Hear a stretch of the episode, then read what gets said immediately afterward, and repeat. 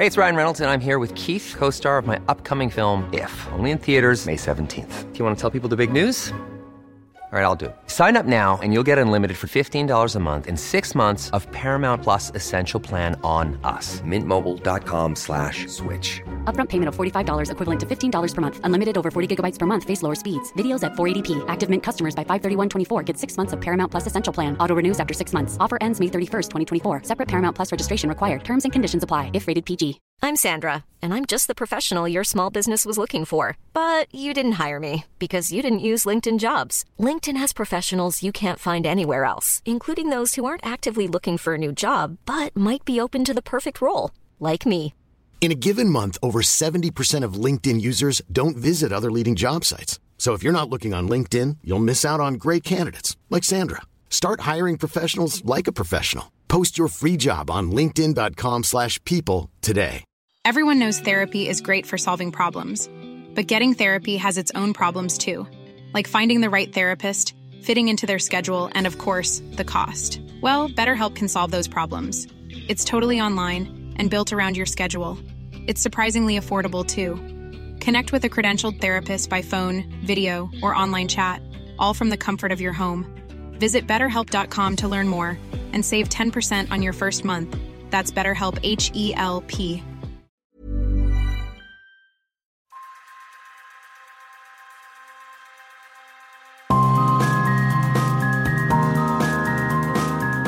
Hello and welcome to Streets Ahead, your podcast dedicated to all things cycling, walking, and wheeling in the UK and beyond. I'm Adam Tranter, I'm Laura Laker. And I'm Ned Boulting.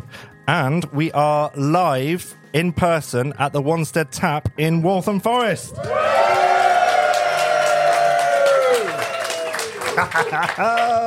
They've had a drink. Brilliant. They've had a drink. My Yeah. local. This is our first sort of proper. I refuse to call it a live show because that makes it sound like we're sort of touring band or something. But this is a podcast we've done in front of real people. First, yeah, I think it's the first one. We did a virtual one in lockdown. Yes, that Yeah. wasn't that Herne wasn't Hill. quite as quite as good. We're all in different places. Yeah. But bear in mind, this is a podcast that kind of had its genesis in the, the absolute darkest depths of lockdown. This is a bit mm. scary, isn't it, to actually be Yeah. confronted with real human beings Real humans. in a confined space. in a confined space. yes, and it would be rude not to be in, to be in Waltham Forest without inviting the king of Waltham Forest, Councillor. Who's Councillor- wincing for those listeners? That's really awkward. Uh, Councillor Clyde Loakes, who is currently the deputy leader, and as many people will know, for the last decade has led this borough's transformation for walking and cycling. So, welcome, Clyde. Round of applause. Thank you very much for inviting me. It's very good to be here amongst friends. Yeah. Yeah, so um, I'm surprised anyone got here today because we came through some low traffic neighbourhoods to get here. So it's um, it's quite quite incredible um, that there is any. We've had quite a journey to get here. We met because you guys were attending a, a, an event down in Portcullis House. We weren't you, were. Westminster, and uh, you suggested that I met you at five thirty. Yes. You turned up at about five fifty-two. I say about five fifty-two. It was It five was. fifty-two. You texted us at 5.52 and I was, saying, where I was are you? standing outside Portcullis House, desperate for a wee. The most desperate you've been in your whole life, Uh, pretty much, yeah. But uh, anyway, we all rode here. You guided us all the way here, Laura. Yeah. It took us about an hour, didn't it? Yeah. Sedate pace. Yeah. It's Remarkable- an incredible journey, actually, Yeah. because there's a cycle lane that goes outside of Parliament along the Victoria Embankment, goes through all the way to Tower Hill. A little bit past there, we kind of cut through, ended up on the cycleway 2, which goes through by roundabout to Stratford, and then it's LTNs, all LTNs from there to here. Google We're Map- on the very, very southern end of Waltham Forest, just on the border with Newham. Yeah. And Yeah. it, it was kind of an exemplary London. It was amazing. You know, it was incredibly this joined is how up. we get into town here. You are very lucky. Very lucky. Yeah, we did Um, Google Maps. Well, I did Google Maps because I didn't know where I was going, and it said that seventy-seven percent of the whole route was on protected cycle lanes, which I thought was very good. It's a huge distance. Um, that's probably the most I've, yeah, 14k or something like that. And then obviously the last bit of it was in Newham's new low traffic Newham and neighbourhoods Waltham and, a bit Forest, of Waltham yeah. Forest yeah. low traffic neighbourhoods. So only one sort of slightly dodgy right turn, and that was, but in the whole ride, that was Yeah. sort of it, really. Was that in Waltham Forest though? Don't know, but you know, where Which we, is which is the dodgy bit again? when we had to just, we went off Stratford's. Oh, we had to turn. just Yeah, had to there's a tiny right. gap between Newham, the I'm stuff. It's responsible. Newham. Yeah, it's Newham. it's definitely Newham. But So- I know people. Yeah. Yeah. So yeah.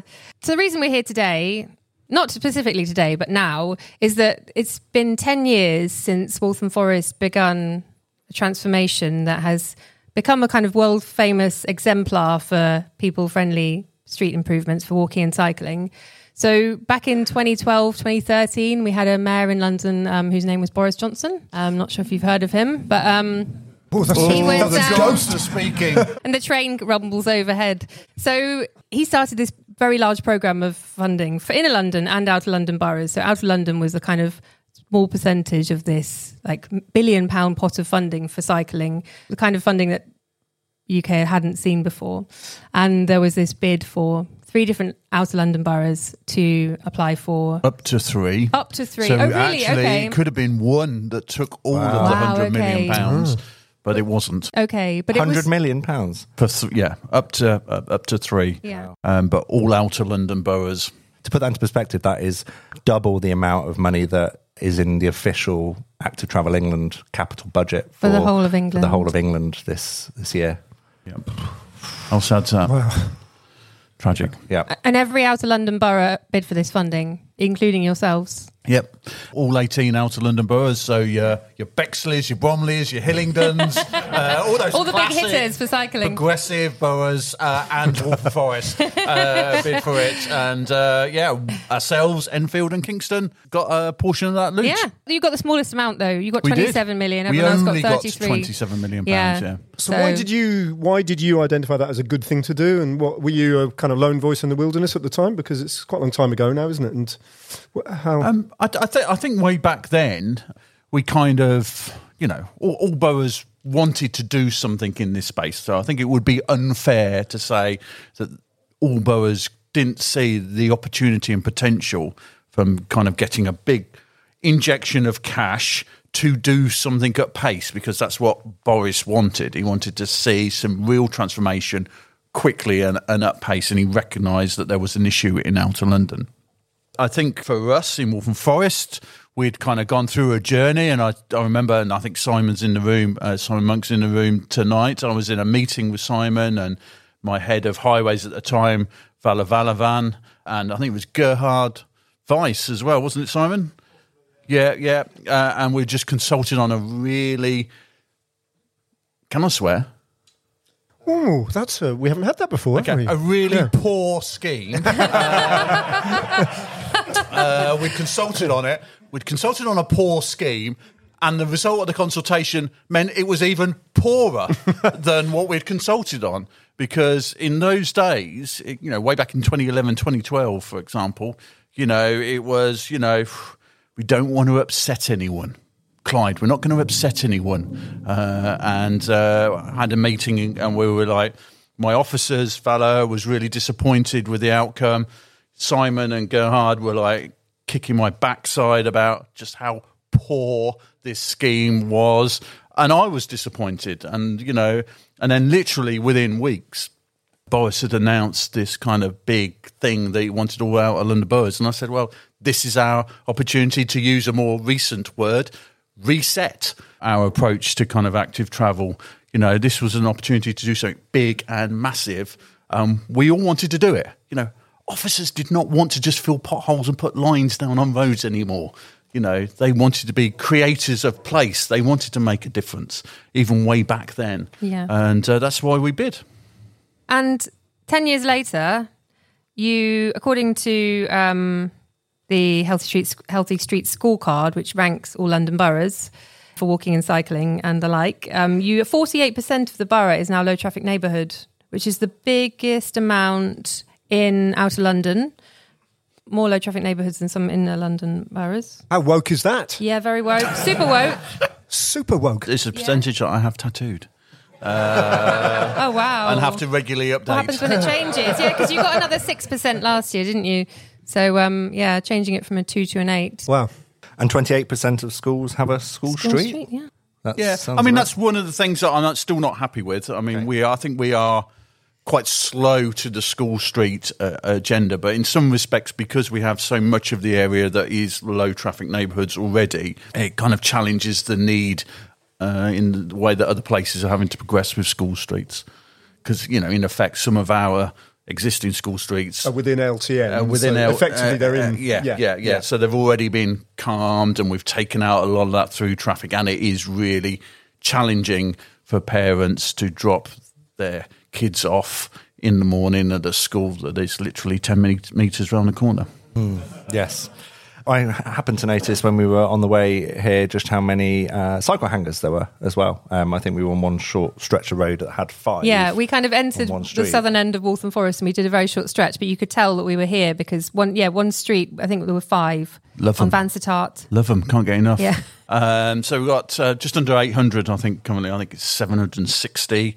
And it's literally week by week, we're vying with uh, Hackney as to who's kind of got pole lead. Um, Hackney's got more LTNs than you. Yeah, yeah, which is fair enough, but they've been doing it for a lot longer than us, and they're in a London. They're not out of London. Let's kind of just remind ourselves. Um, but yeah, so by 2026, we should have around about 1,200 uh, cycle hangers because we put the funding in place to ensure that we can meet the demand. Because every time we talk cycle hangers with our residents, we get another huge influx of people that are onto our waiting list. We've got over 4,000 people on our waiting list for cycle hanger spaces now. You know, it's massive. We were, we were, well, I say we, Laura did some research. And you said in a speech in 2018, which I was going to ask you to link about, which was, People research my speeches now. I mean, Well, that's, yes. uh, Simon reminded me of Only it. very niche people. yeah, yeah, yeah. yeah. I was say. I spent years talking about, this is you, uh, I spent years talking uh, about encouraging a shift to bikes and walking without actually doing the things that make a difference. If I'm honest, I was tinkering with parking schemes and pandering to car owners. I was not delivering for our community. Then I got a chance to do something extraordinary. On that, were you in a united voice, I guess, politically? Because everyone thinks oh, there's people in power and there's people in opposition. But often we find that actually not everybody is always on the same page and it takes a while for people to get on the same page. So just talk about the early early parts. I know there was a lot of public opposition seemed like there was. But in terms of actually behind the scenes, how difficult it is to actually change a system that's been used to doing potholes and white lines for so long and not really doing anything meaningful, how you get that started, if you like. I mean, I, I guess I can't go any further in this podcast without paying tribute to the late Chris Robbins, who was the leader of Waltham Forest during the kind of, you know, the big, big stuff that we did here. He was a car driver. He loved driving his car, and uh, he would regularly tell me about the punctures that he had got uh, in his car whilst driving around the borough, which was quite Trying to frustrating. drive over the planters. Yeah, yeah.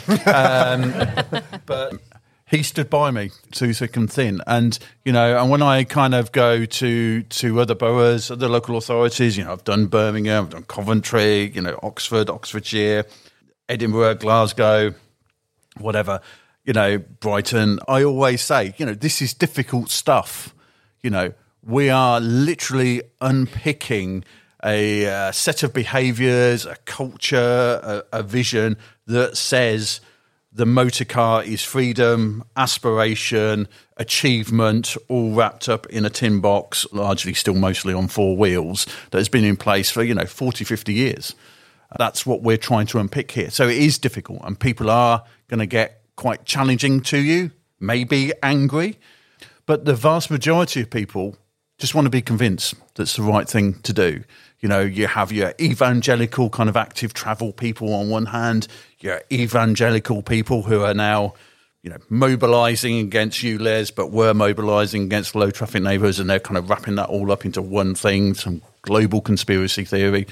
But most people just sit in the middle and they just want to be convinced. And actually, what we've seen in Waltham Forest is we've rolled out our schemes all with consent, all during you know positive consultation. Actually, people like them. You know, the neutral people like them. They like the fact that not thousands of motor vehicles from uh, other boroughs outside of London just using their road as, as a rat run. They like the fact that their children feel slightly safer when they're walking to school on their scooter or on their balance bike to the nursery. Um, I like the fact that they can now actually think about riding a bike because actually they don't feel threatened or challenged all the time because perhaps they're a little bit uncomfortable. And we can get to that 8 to 80 kind of aspect of people that should be able to ride a bike.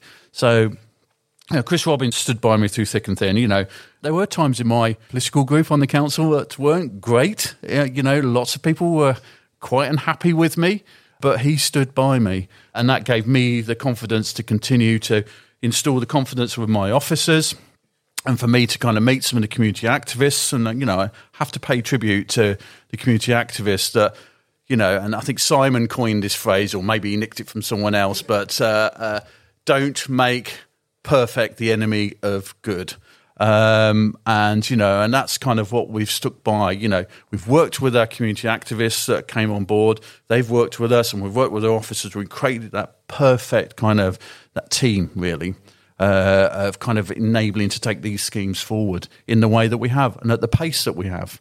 I guess you may believe it's the right thing to do and you may have the support of the council leader, but it's still a very hard thing to do. And one thing that's occurred to me just researching for this podcast and talking to different people is that it does tend to take, I mean, people talk about how um, strong you've been and um, kind of unwavering in your, it took a while, as I understand it. At first, you were, you know, it was it was a new thing for you as well. Like you said it was a different it was a different approach for you but then you got stronger over time. But it does seem to me that it takes a kind of very strong-willed person. I'm thinking also of john burke in hackney who delivered a lot of the sim- similar stuff. Um, andrew gilligan who was working for the mayor at the time. You know very kind of hard-headed if you like individuals who don't i don't know obviously it affects you but who seem to be very very kind of strong and determined. And i i wonder if one it must have had an effect on you but two also does it kind of create that kind of create sort of macho environment in that only certain types of people are able to kind of deliver and withstand this sort of level of because um, you had you know there's a famous there's a famous example of the Orford Road the the coffin the death of the High Street campaign has brought along this this coffin to represent the, the famous story that I think probably most people have heard. But you know you face that and personal abuse and all sorts. Yeah I mean I think we just got to stay focused. I mean, you know, even way back in kind of 2013, 2014, when we kind of secured the money and we started with the program, we we knew that we were doing the right things for the right reasons. We knew that our, you know, local neighbourhoods that were largely laid out, the streetscape was largely laid out by kind of Victorians and Edwardians, was not designed for the huge amount of motor vehicles that kind of Google Maps and Waze were increasingly sending vehicles down down those streets. We knew that um, our local kind of shopping parades were were struggling to survive. We knew that there were issues around the amount of trees and biodiversity that we needed to put in place. We knew we had an air quality challenge. We knew that actually taking out thousands of vehicle movements every day from a local street would give neighbours the opportunity to talk to each other. And so you're kind of enhancing and kind of rebuilding community cohesion that probably would have existed in those streets in the 1930s, for example, 1940s you know those kind of classic kind of street streetscapes where you see neighbours talking to each other and just strolling across the road. We knew we could do those things, and they had to be positive attributes. We knew we had a public health issue in Waltham Forest, and actually taking out the access of cars meant that more people would be walking and cycling and scooting more of their local journeys more often and building that into their day to day lives rather than relying on a gym membership we know from research that if kids turn up to school having kind of walked there or scooted there or skipped there or jumped through puddles in their wellies to school, that because of that activity, their brain functions better, they're more attentive in school, and they achieve more. You know, and who doesn't want to jump through puddles on the way to school? I know, I do. You know, uh, who doesn't want to kick a huge amount of leaves up in the air in autumn on the way to school? You know, those kind of things are really, really good. And they're also good for that kind of parental child kind of conversations as well and kind of relationships. A parent isn't having those kind of quality moments and time with a child strapped in the back of a car that actually took them longer to get them into the car and strap them in than the actual journey to the school. So, you know, all of those things are really good, positive attributes for our local community for a whole raft of reasons. You know, and that's why in 2012, 2013, 2014, we thought these were the right things to do. And of course, it's proved to be the point. And of course, we've gained even, you know, further. You know, we are seeing more people walk and cycle. We are seeing different groups of people cycling now as well, which is phenomenal to see. You were evangelist. Uh, no, I'm just a pragmatist. And of course, what then came along was, you know, this is one of the easiest ways to decarbonize parts of our lives. You know, if we lose our kind of connection and hang up or kind of resist our connection and hang up with the motor car, you know, if we use our feet, our legs, our two wheels more often, then actually we're helping the planet as well now. You know, that whole kind of climate emergency thing. And this is some of the easiest stuff that we can do to save the planet. Decarbonising our personal transport, this is the easiest stuff that we can do. And If we mm. can't nail this, then actually some of those bigger challenges are way, way too far away from us. But you bought into this idea basically, and that's what kept you going, is, is what you're saying. But I'd always been a cyclist. So when I first moved to London, I'm not a natural Londoner. Um, I'm from the Shires. I worked in Barking. I'd got my bike to work. I bought a bike, a Scott Purgatory, that was sadly stolen after 20 odd years of service. Different story though. And I cycled to and from from here to Leytonstone to Barking every day. You know, so I wanted, you know, it was something that was in me. It just seemed the obvious thing to do. You know, it was good for my kind of level of fitness. Sadly, that's kind of that's gone by the by uh, over the years, but um, Just holding up his pint. I held up my pint there. But uh, you know, I knew it was the right right thing to do way back, and this was you know this is when I was just a before I was even a, a councillor. So this is kind of mid nineties. Did, were there things with hindsight that you got wrong, and that you know had you t- y- with this sudden huge amount of cash that you kind of spent in the wrong direction, which would be entirely human and understandable. And is that an important part of the process to acknowledge where you got things wrong? And the, the reason I ask that is because I was in touch relatively recently with a very high, high profile character in the active travel world who I won't name, but he set the hour record once.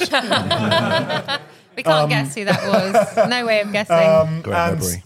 and he, he, I think he sort of acknowledged that when we roughly started this podcast in 2020, and um, there was this wave of enthusiasm for for the next generation of LTNs and um, you know temporary cycle lanes that might one day become that that actually there were assumptions being made within the active travel sphere that didn't take the general public with them, and that, that, that, that we thought that we just unveil all these things across the country and everyone would embrace them wholeheartedly because it seemed like they, like you've just very cogently outlined, the pragmatic and sensible thing to do. And actually, if we hadn't gone, this was Chris's opinion, if we hadn't gone, damn, if we hadn't gone, ta-da! Here we are, everybody. This is going to be brilliant. We would have perhaps met with a little bit less resistance.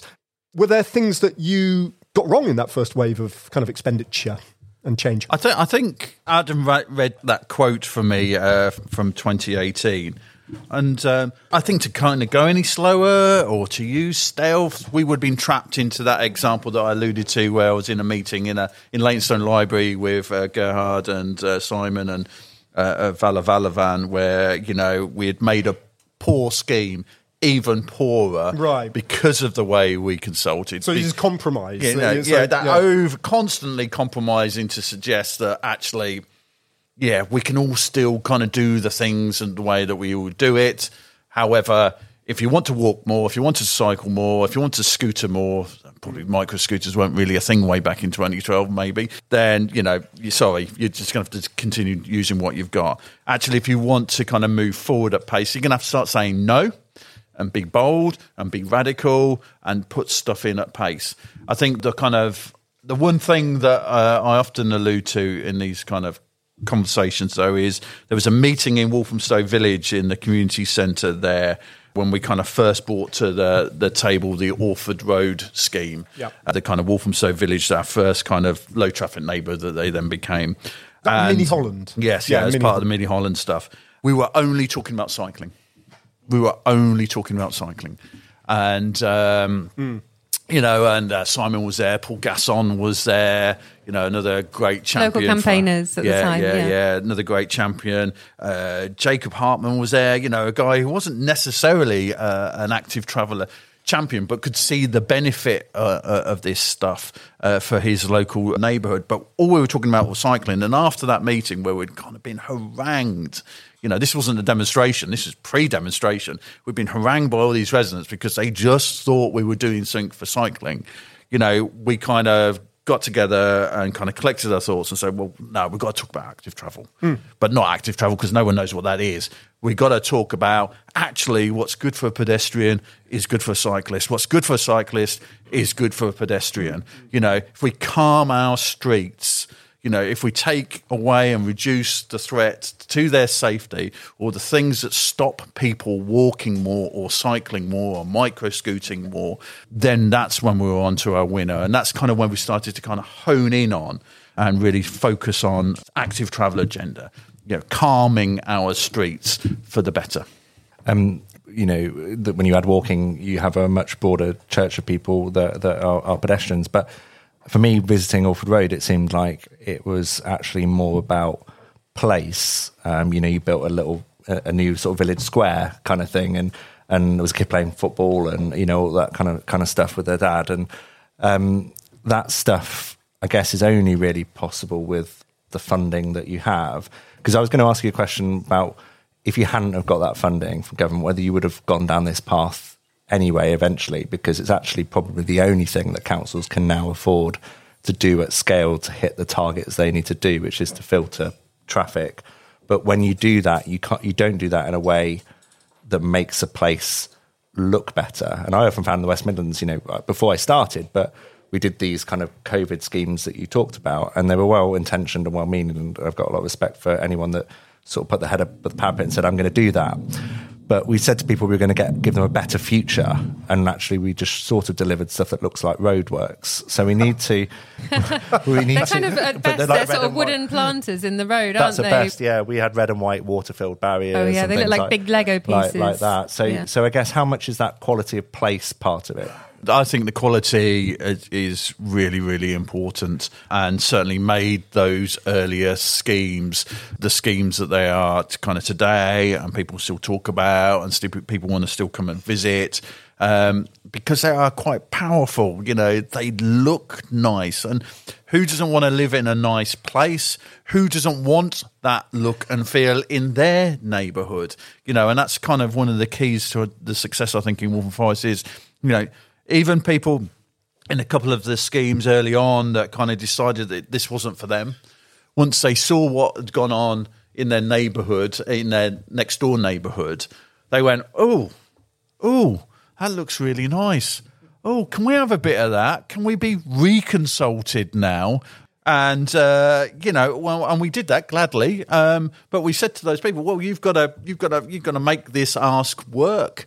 And you know, you had people like Susan Hall in Churchill, Howard Road uh, area, Hilltop Residents Association, kind of formed around kind of recognising that they hadn't got what they thought they were going to get, but really wanted it because they could see the benefits in their, their, their neighbouring neighbourhood from kind of having modal filters, having, you know, being able to plant up their street with their neighbours, you know, that kind of community cohesion Yeah. agenda, that a challenge to biodiversity as well. You know, and, and they do phenomenal. look great. They they look they look good. They're, you've got rain gardens now. You get these kind of buffers on the side of the road and through these filters with planting and trees, and um, it's really sort of changed the streetscape. And you kind of know you're in Waltham Forest now, riding through, and it really it looks it, it is about place as well, um, which is good. Um, but I mean, part of your journey, you, you even though at the beginning, those first four years, you understood that what you were doing, or you believed in what you were doing, you understood that this was appealing to different parts of the council, you know, different portfolio holders, but also to different areas of society and people's affecting different areas of people's lives, health, the environment, um, social cohesion. But then even you know, even you had a wobble, and you said that you in May 2018 you drafted a resignation letter ahead of the local elections because you believed the hype around the social media posts and the local paper headlines and what people were saying to you, and you thought you were going to lose your job. So, in the run up to the 2018 elections, I'm sure many many people in here, you know, whereas other parts of London there were big debates about housing and uh, you know all sorts of other stuff.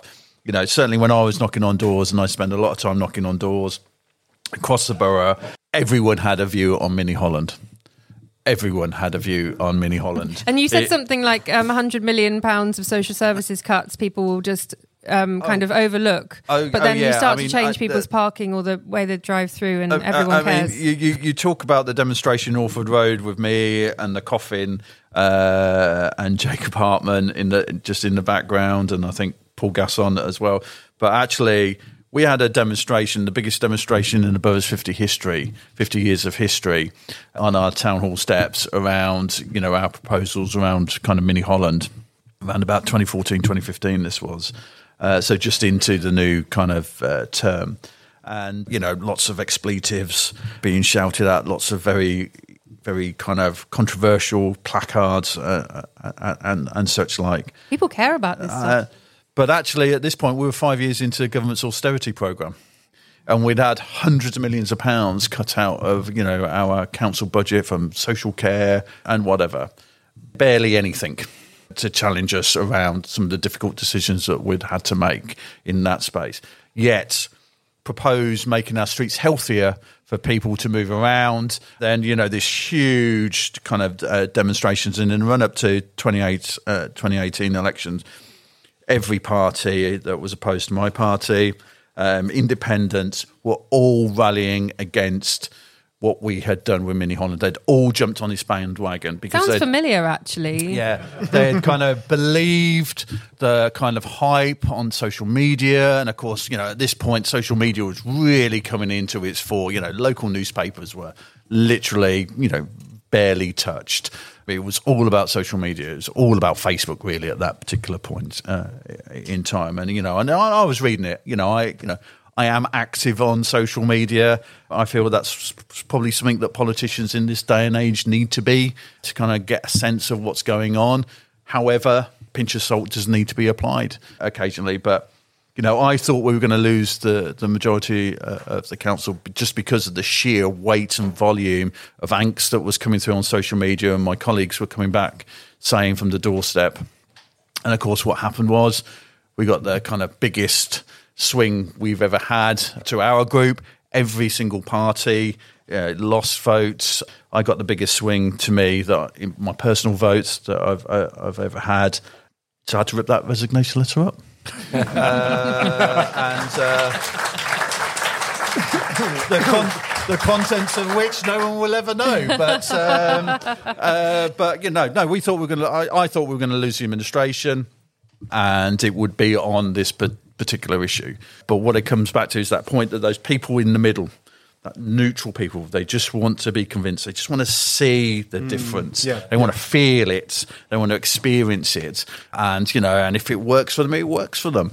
Um, How long do you think, um, I guess I've got experience doing schemes, how long do you think it takes for people to become used to what you're trying to achieve? Because it's some of it's quite big picture stuff and they won't necessarily, you know, unless you, you kind of buy into the whole concept, which a lot of people are just like, I just care about what's out I can see or what I do. Thinking about the school kids that you talked about who would like to sort of jump in puddles and stuff like that. And I think that's obviously really nice. But if they were being previously, let's say, driven to school for whatever reason, you know, just say that they needed to, parents needed to get to a, two jobs or two drop offs, two different schools or whatever, whatever they would say. At some point, you know, it hits, it hits you, right? What you could do, you can no longer do. We see that, we experience it all the time. I experience it.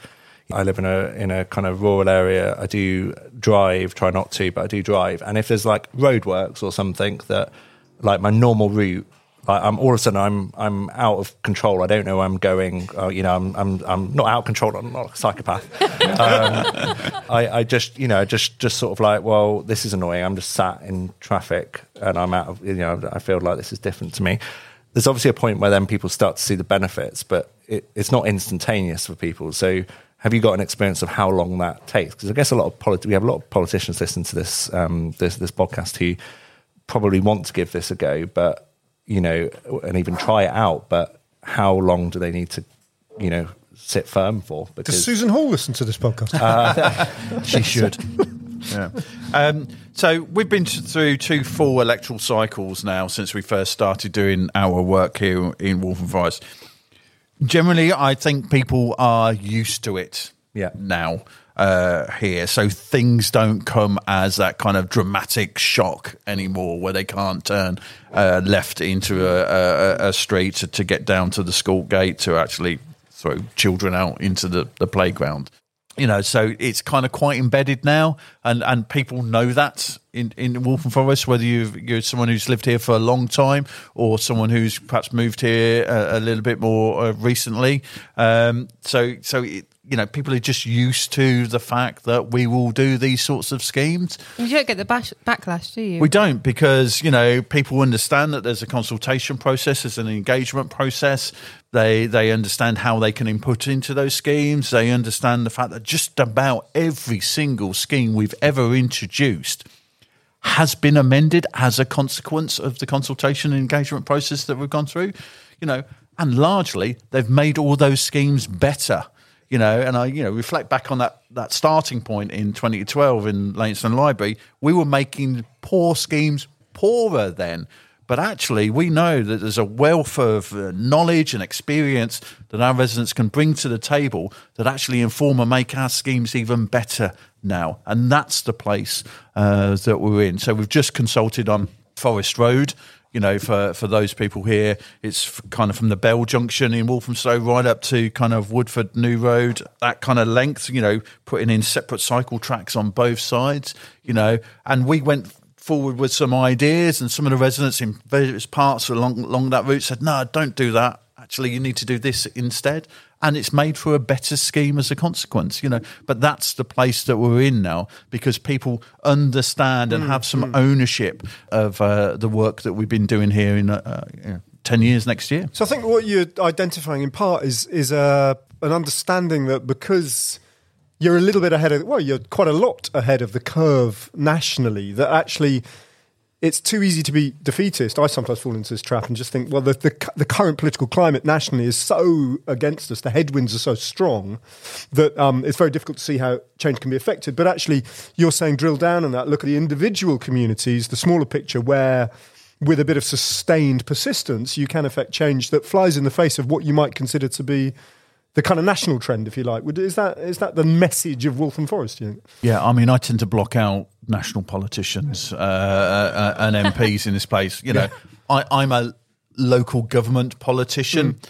uh, and actually, you know, there are some things we still have some control and say over in local government. We are a heavily centralised democracy in the UK, but you know there are still things we have some control and say over and there are you know some good pieces of legislation in place to kind of govern us mm. and ensure we do the right things for the right reasons. But in the kind of space of highways public realm active travel. You know, we still yeah, control, we still yeah. have yeah. a lot of levers in, in, in that space. So yeah. you know, IDS has got a Westminster debate tomorrow on twenty MPH. Um, That's in know, Duncan Smith. Yeah, yeah, yeah. Sorry, Iain Duncan Smith. Abbreviations uh, uh, from the north of the borough. Um, you know, we've been rolling out 20 MPH in Waltham Forest for like over 20 years, probably nearer 30 years, and he's literally just woken up and recognised that fact. Because I wonder why that is because we've rolled woke, it out to the north of the borough. He's woken up. Yeah, he's woke. Mm. He's woke now.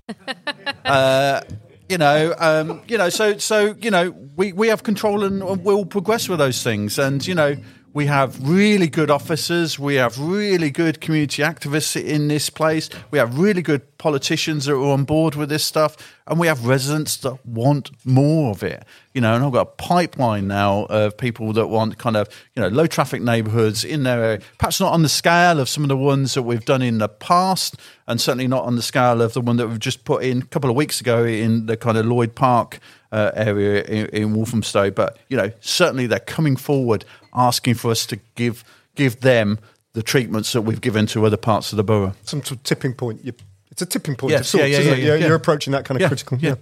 And and you've um you've spoken about support from within the council um and support from residents, but also um, campaigners had a huge role to play in what you achieved, and also I guess keeping you honest or keeping you sort of on track and there were there were a couple of things when you had the, when you first started doing this. It was campaigners I guess they they said you know people I've spoken to who are campaigning at the time said one thing they made sure to do was to praise what you were doing well, and to you know to make sure because councillors get so much stick from so many different angles and you said you spent way too much time talking about bins more time than anyone My else other should. passion. Yeah, bins, bins and bikes. bins and Yeah. bikes, basically. Yeah, um, and but but I think they played a really important role in in kind of helping you deli- making sure you were delivering. T- I mean, TFL's money also, I should say, was premised on the fact that you were delivering what you said you would deliver. So you kind of had to because of them, but you also had to. And I understand from campaigners that you were very open to changing things, like you were with this. I, I, I- I think as a local politician, you are quite often very nervous around community activists, especially community activists that are, you know, of a kind of uh, have a, a particular focus to them. So, kind of, you know, the traditional uh, Waltham Forest uh, London cycling campaign, for example. I think they're going to shout at you. Yeah, yeah, yeah. Uh, you just fear them, you know, and nothing's ever going to be They are right. terrifying. Yeah, yeah. no, nothing, nothing's, They are evangelists. Nothing- Famously terrifying people. Nothing is ever going to be right for them. But I think, you know, they saw there was an opportunity here. They couldn't afford to kind of blow either. That, um, you know, that was a once in a lifetime opportunity to kind of convince politicians to do the right things, but to do it with them. Um, but as a consequence, we saw like groups like um, We Love Waltham Forest Mini Holland set up um, Better Streets for Waltham Forest set up that weren't necessarily kind of the cycling campaigners that we traditionally had conversations with in this space. It was bringing forward people that were never going to ride a bike, but did want to walk uh, across their neighbourhood in a safe uh, and pleasant environment. They did want to walk their school kids to the school gate without having to kind of fight a car that was parked right in front of the school gate uh, or parked on double yellow lines just at the bottom uh, of where the school were. You know, people that did want to see space, more space given over to kind of biodiversity in their local streets. So you started to see this kind of bringing together of of people that were prepared to kind of champion the work that we were doing. And you changed the branding as well to yes, yeah. So try we and widen it it to out. enjoy. Yeah, walk, Yeah. cycle, enjoy. Yes. Yeah. And, and and that was part of, of that. It was kind of bring together, uh, well, and recognise the fact that it wasn't all about cycling. And, and actually, there were more things that kind of bound people together. There was more commonality, is that a word? Uh, in just kind of, you know, active travel without calling it active travel. Just nice places, nice places to move around. Uh, hence the term in, i- i- enjoy. But those people could then go you know, and they could have the conversation with their neighbour. The council didn't need, or the councillors didn't need to have the conversation with some of these people. Say, actually, this is good for us. You know, why don't we want our school kids to be able to kind of, you know, walk together and scoot along the road to the next junction, knowing full well that they're going to be safe doing that? Why would we not want that stuff in our street?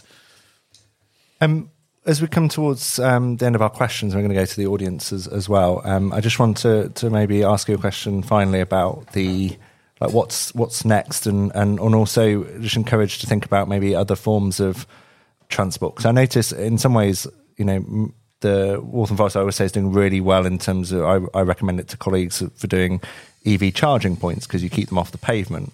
But then also, I also another part of me thinks it's quite strange that government is basically building mini petrol stations for, for, for people um, at, at public expense and things like that. So I guess I'm, I'm interested to know about the other forms of transport, buses, you know, the main road treatments, EVs, um, you know, what, what, what you think about your need to do stuff on that, but also what's next in general transport terms.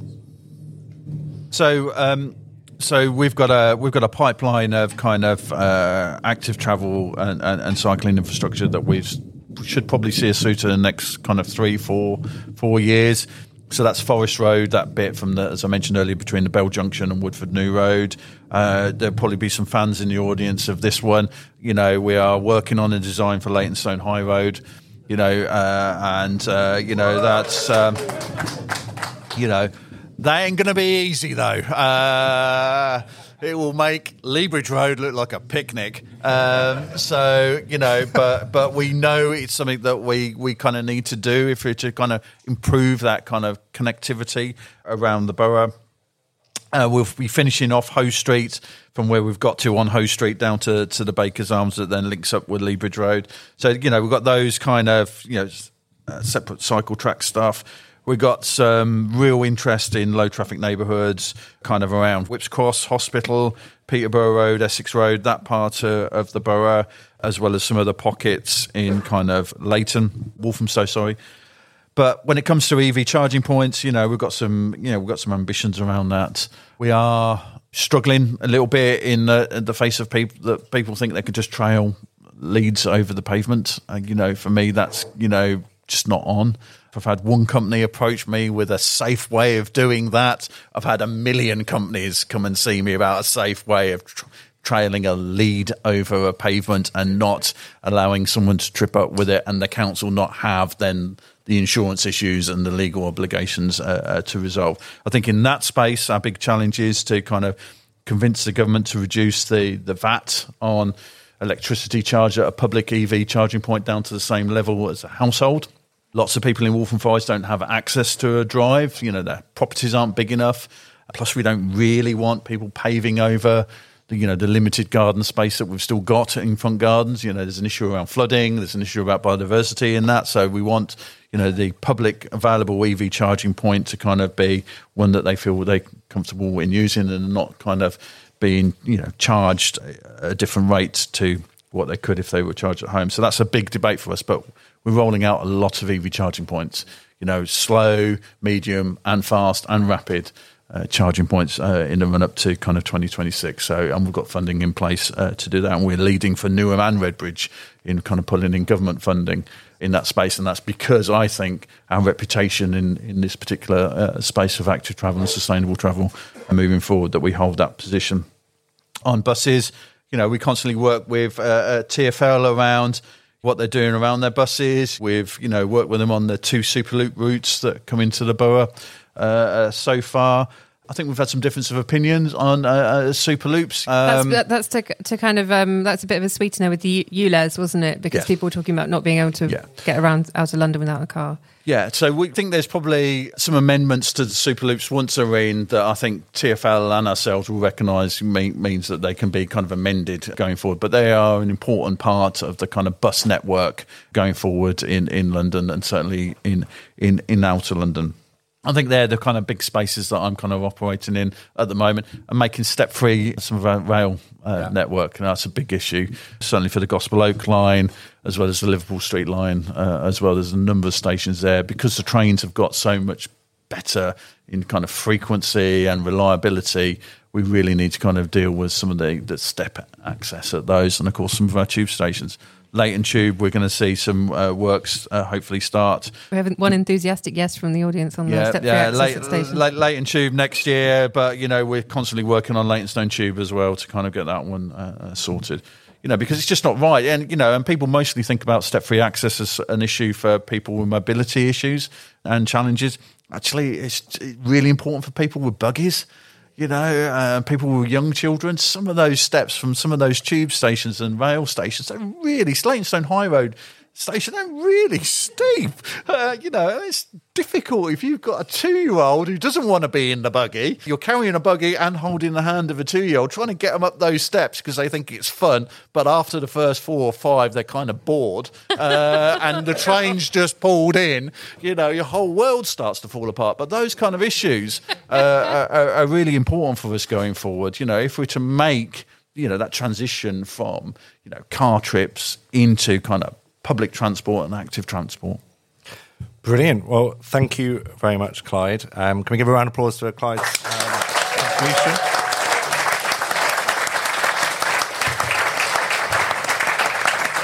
Um, I'm won- I had a brainwave. I'm wondering if um, Dan's around that could yeah, so that you can use this microphone, just talk like this, and we can take some questions. Hi, Clyde. Uh, what role does cycle training play in your vision for active travel over the next few years? Okay, groups of three questions or one at a oh, time? why not?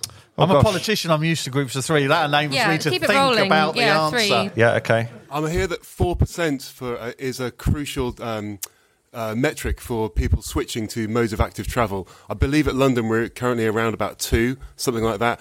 How do we get to four? Because I believe that's when things really start to roll. Can you talk a little bit about your secure parking at stations program and how that's going to be expanded in the future? Wow. Um, So actually, we didn't really talk about complementary measures, did we? Really, we we, we talked about cycle, Cycle hangers, hangers, yeah. um, but we didn't actually talk about the wider program of con- complementary measures.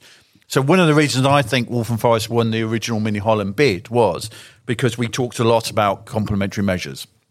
We talked about cycle parking, uh, we talked about cycle training, we talked about cargo bikes uh, as well because we we kind of we want to enable more people to want to cycle. We want to enable more people to think that they can own a bike or use a bike. But of course, in Waltham Forest, as you all probably know, is you know you've got lots of people that live in uh, house, traditional terrace houses that have been converted into flats. We've got lots of people live in flats. We've got lots of people who don't want to drag their muddy bike in after cycling the streets of London on a wet, miserable early December evening across the white carpet. Why you would have a white carpet in the hallway, I do not know, but um, you just don't want to do that. Uh, so you know that that whole kind of program around cycle parking is really, really integral to unlocking and enabling more people to cycle.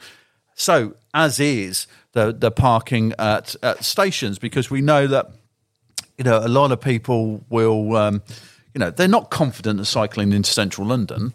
Um, but they are perfectly capable and, and confident in cycling through a low traffic neighbourhood to get them to, to Leytonstone Tube Station or Leytonstone High Road Station. And then kind of, lock, you know, they want to be able to lock their bike up securely and safely and then go on. Uh, probably through the tube, or maybe even a bus uh, ride to, to, to their place of work or the place of leisure, uh, or you know, cinema or whatever they they're going to do, and then they want to know when they come home, their bike is still going to be there. Um, and uh, and if it's got a flat tire when they get there, they want to know they can be able to pump their tire up and get them through the low traffic neighbourhoods to, to, to get home. So that kind of network of eleven uh, cycle uh, hubs that we've got across all of our stations now, because we've uh, we've opened up the the ones in Chingford as well, is really really important for that kind of purpose. And the fact that the cycle routes form a network as well, which is which is obviously a, perhaps an obvious part of it, but but they link up. yes, yeah, yeah. Um, so, so that's really, really important. Cycle training is really, really massively important, and we do we do really well in Waltham Forest from allocations from Transport for London to enable people to learn to cycle if you're traditionally at school and the traditional school offer. Learn to ride a bike with your family units, you know, mum, dad, and siblings. You know, you can do that in Waltham Forest one to one cycle training you can do in Waltham Forest for free. You can learn to cycle in a group of women if that's what you want to do.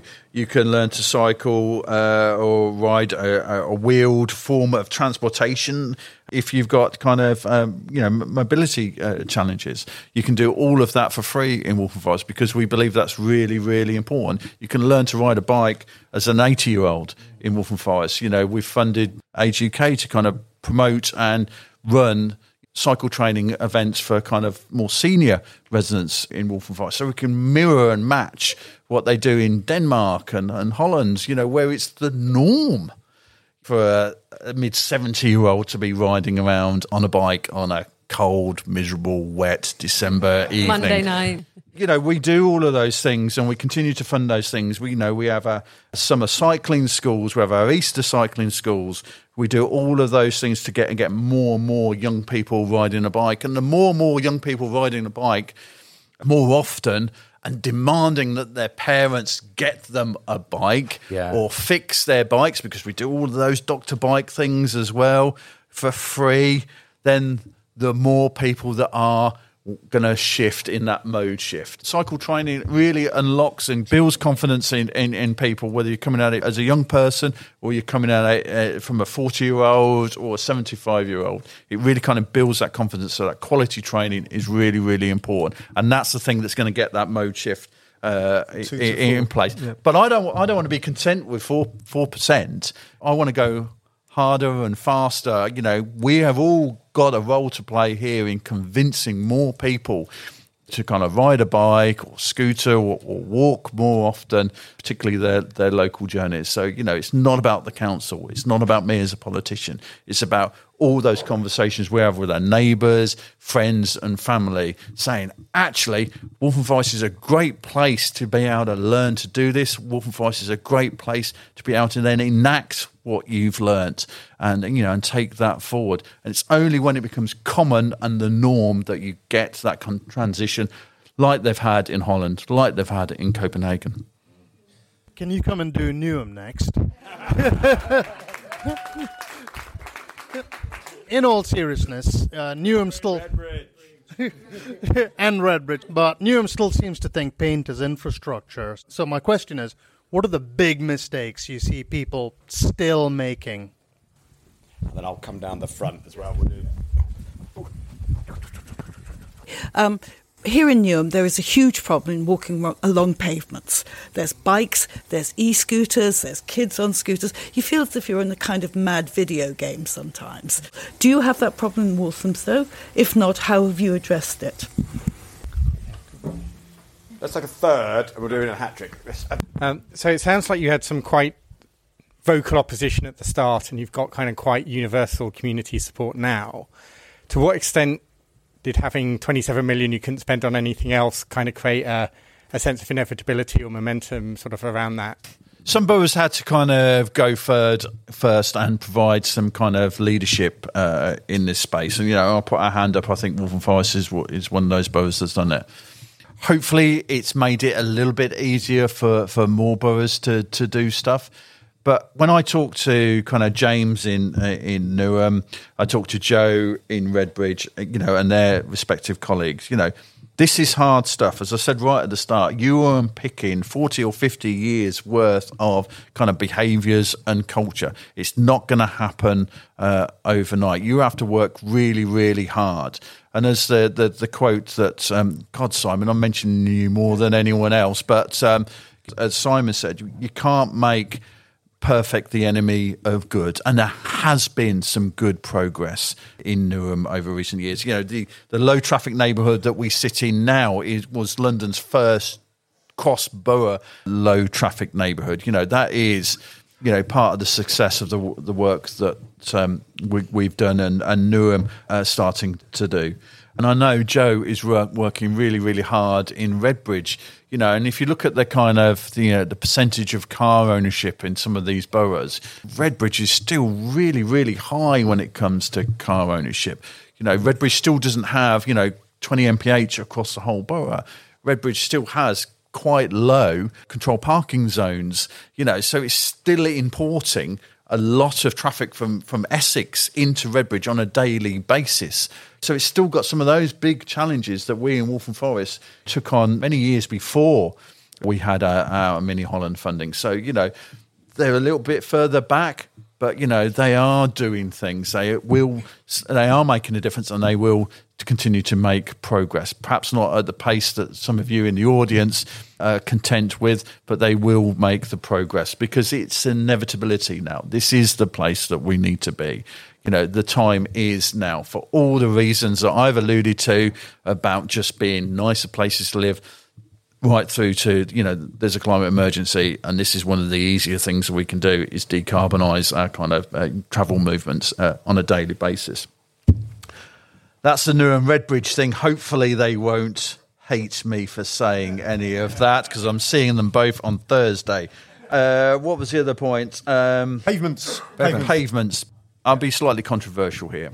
I think Adam referred to the fact that our, you know, we we made it very clear from the outset that our EV charging points will never be, you know, impinging on valuable and precious pedestrian space. They will always be in in the public carriageway rather than on pavements. And you've seen lots of local authorities have planted those those huge charging units in the middle of the pavement. You know, that's not good for for, for anyone. We experimented with uh, dockless bikes, you know, through some of those early iterations uh, some some years ago, you know, and we were burnt quite quite badly, kind of with the you know Ofos and those other companies that kind of didn't really take full responsibility for what they were dumping in, even though the concept, you know, was quite appealing at the time and we've made it clear that Waltham Forest will not be going down the kind of any further kind of dockless bike schemes. You can geo fence those parking zones all you like, but we're not in that place. I don't want Lime bikes clustering up our streets, making it difficult for pedestrians to get by. I do not want to go, and I'm certainly not going to do it with scooters neither. So we may be a bit of an outrider in that space, um, but I just do not see the value this time uh, for those kind of initiatives. There are some really good things on two wheels, and they already exist. And uh, you know that's that's the space that uh, I, I operate in that place.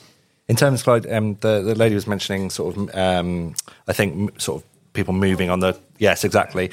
Um, and I've got a little anecdote that might just just help with this because I brought co- uh, councillors from Coventry over to Waltham Forest, and they'd had a certain vibe of of you know we have a lot of people um, ultimately cycling on the pavements because there is no other option. So people feel safe, unsafe on the roads, so they end up going on the um, on the pavements. Yeah, but what we found in what we found in Waltham Forest is when you built the infrastructure and you you, you calmed the streets, people were much more comfortable r- riding on the road. But also, we were walking on the road. We weren't even using the pavements because we were able to walk in the road because there was so so the infrastructure does make obviously some people will do what they do, Oh. but but also like like people drive on pavements as well. But we, we we need to make sure that there's infrastructure, I guess. build it and they will come. I mean that that is you know the other the other off thing that I I quote. You know, if you make it safer, you make it so that you know uh, people uh, who are riding a bike, riding a scooter, feel safe on the road. Then they will be on the road. If they are fearful, they will go on, on onto the pavements and you know put those low traffic neighbourhoods in, and the only people that are driving around them are your neighbour. So why on earth are they going to kind of create a tension with a pedestrian that's happening to be sauntering down the middle of the, uh, of the road? No, they they'll they'll wait for you to get out of the road. They won't be bibbing their horn or, or anything or threatening or intimidating you. So yeah, it is about build, build it and they will come, and it is about low traffic neighbourhoods, and it is about quality separate cycle track where people want to go not where motorists are comfortable for cyclists to have infrastructure. I mean, that's the other big thing that we've learned in Waltham Forest is motorists will tolerate a certain thing, but we've had to throw the challenge down and say, actually, no. Why does someone on a bike need to go all that way out of their way to get to where they want to go when actually we can put the infrastructure down this road uh, and it makes it really easy and, and efficient and effective for them to do it. Because if it is, then they will ride a bike down that infrastructure. If you make them go all around the houses, they ain't going to go that way. and there was one more community go support. So I don't take anything that we do or about to embark on for granted. So everything is like a new piece of engagement and consultation, and I know hearts and minds need to be convinced clearly getting a big wodge of cash to kind of set an agenda, kind of create some anticipation and pace really, really unlocks some kind of enthusiasm uh, and, and ambition from our communities. You know, and I think ultimately we've deployed that effectively. We've delivered successful schemes. I would say that anyway. And we continue to kind of build on those foundations that we've established over the last 10 years. The money helps. Money, Money helps. Money always helps. Mine's the question like, what first attracted you to the millionaire Paul Daniels? I'm involved uh, with the London Cycling Campaign's Women's Network.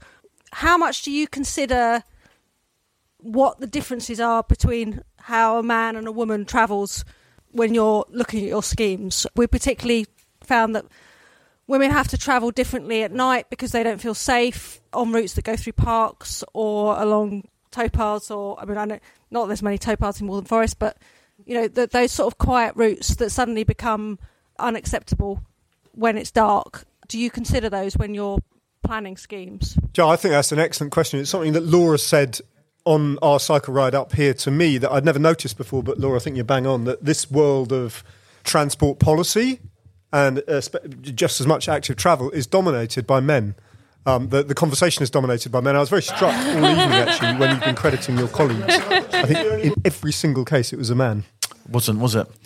Uh, Okay. Su- Su- Susan Hall. Uh, uh, I, uh, I I stand corrected. I think she was the only woman uh, who's got met. But I think that's I a mean- really, it's a good, it's a really important observation. Yeah. Was there any more? Yeah, no, I just wanted to build on the on the issue of cycling, cyclist security. Re- Um, Waltham Forest has a bit of a reputation for bike mugging, people being dragged off their bikes. That's the only thing that concerns me about riding a bike in Waltham Forest. I'm probably talking about top end bikes here, but nevertheless, I just wonder what you're doing about it. Uh, I often share quite a narrow bike lane with three or four wheeled pedal powered vehicles. Is the problem the width of the bike lane or the vehicle? okay, um, on on kind of designing schemes to encourage more more women to feel safe uh, using them. We have some really really good uh, kind of uh, engineers who are women that work on on the design of our schemes. Jane Sherry, kind of give a shout out to, who kind of you know very very important in some of our work in this space. I'm not going to say that uh, these things aren't aren't a challenge as we try to kind of break through some of the barriers, but it is also why we're kind of very keen on kind of supporting the kind of cycling sisters and joyriders in Waltham Forest because you know community groups they're kind of really important as well in kind of giving us regular feedback on our schemes and our designs here in Waltham Forest. You know, and they're two really powerful groups that have their kind of foundations in Waltham Forest. They're kind of cycling groups for kind of women. For those of you who don't know, and so they've they've been really really important uh, in in in that space. You know, but we're not perfect in everything. And if you know you've got things, you've got issues you kind of want to bring to our attention, or you know what you believe to be flaws in our schemes that perhaps aren't enabling more women to be cycling in Waltham Forest and using our infrastructure, then please let us know. Simon does tend to let us know, but I'd rather probably hear from you, or you know, you know, channel it through the the Waltham Forest cycling campaign, or channel it through the Joyriders or Cycle Sisters. You know, we've got some phenomenal women that have been champions uh, uh, of cycling, not just in Waltham Forest, but across the UK there that have come come to light over uh, over recent years. So. I, d- I don't feel we don't know about things, but please, our door's always open, and you know if there is things we can do better, then just let us know, and we'll endeavour to try to incorporate uh, those those views into what we're doing.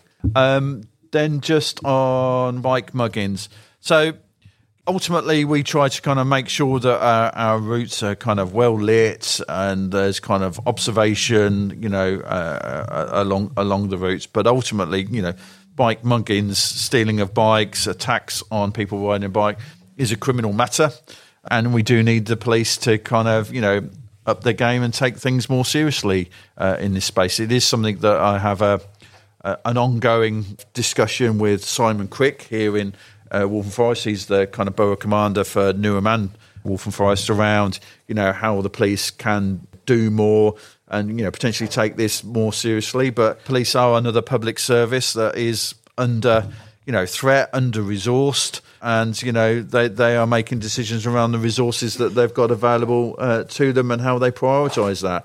I don't begin to think for one minute that it's an easy job being in charge of a, a local police force in London at this particular time.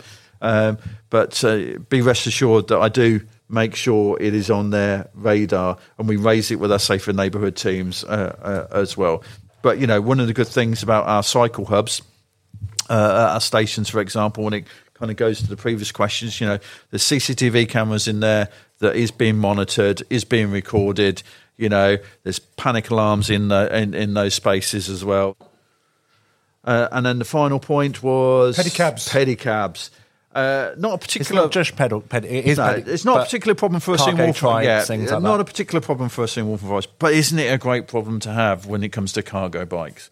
We have seen this huge boom in cargo bikes in, in, in kind of Waltham Forest, and this is because yeah, more businesses feel that they can actually make the transition from perhaps what they would have used to have driven around into now riding around families now feel that they can use a cargo bike to kind of get their children uh, to school. So it's a sign of progress. But of course, what we've been doing is building stuff, you know, certainly cycle tracks that is, you know, still, you know, primarily focused on two wheels.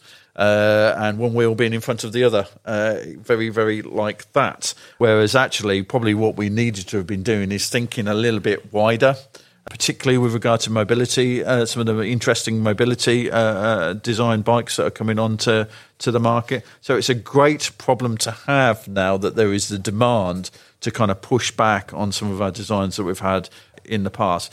You know, and what we're trying to do in our kind of uh, cycle hubs again, you know, is try to accommodate cargo bikes and parking for cargo bikes because again, if you don't want to kind of drag your, your, your two wheeler into the hall, then the last thing you're going to want to do is uh, trawl your latest cargo bike through the hallway, brushing the walls uh, as you go, and drag that mud over your white carpet. So, you know, we've got some big, big challenges, but these are great problems to have now, and the demand is there. You know, more and more people are, are looking into cargo bikes as an option for whatever uh, the reason, and we need to be able to respond to that.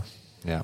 I think it's um, it was really interesting. I'll just ride here. We talked about it at the start before we hit record, but um, you know, we went from central London on the cycle superhighway along the embankment, which is really quite wide, but already sort of at capacity.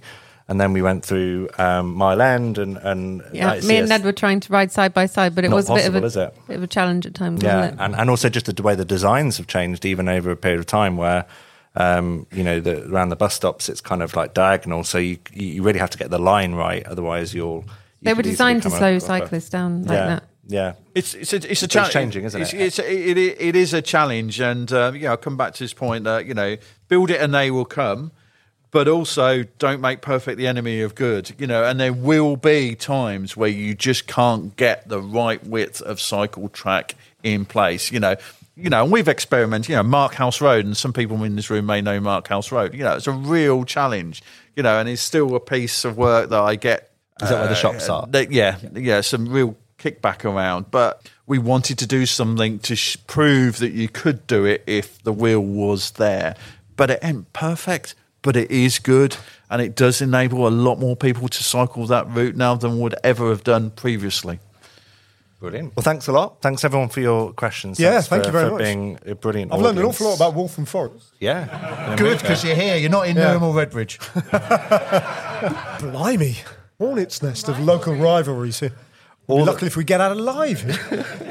Don't tell them where you're going I'm back from to. Lewisham. Yeah, from Lewisham, yeah. And and thank you to Dan for Yes, thanks hosting us lot, here Dan. at the Really One appreciate Trip Well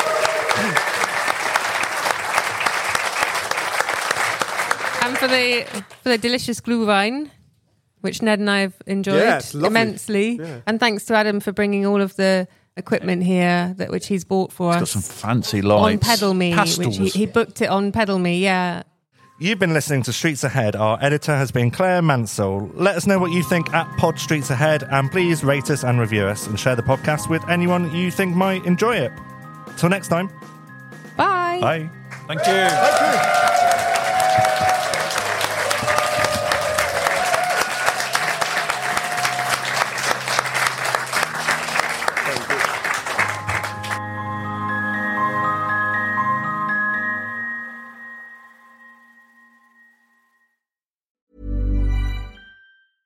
Planning for your next trip? Elevate your travel style with Quince. Quince has all the jet setting essentials you'll want for your next getaway, like European linen, premium luggage options, buttery soft Italian leather bags, and so much more. And is all priced at 50 to 80% less than similar brands. Plus, Quince only works with factories that use safe and ethical manufacturing practices. Pack your bags with high-quality essentials you'll be wearing for vacations to come with Quince. Go to quince.com slash pack for free shipping and 365-day returns.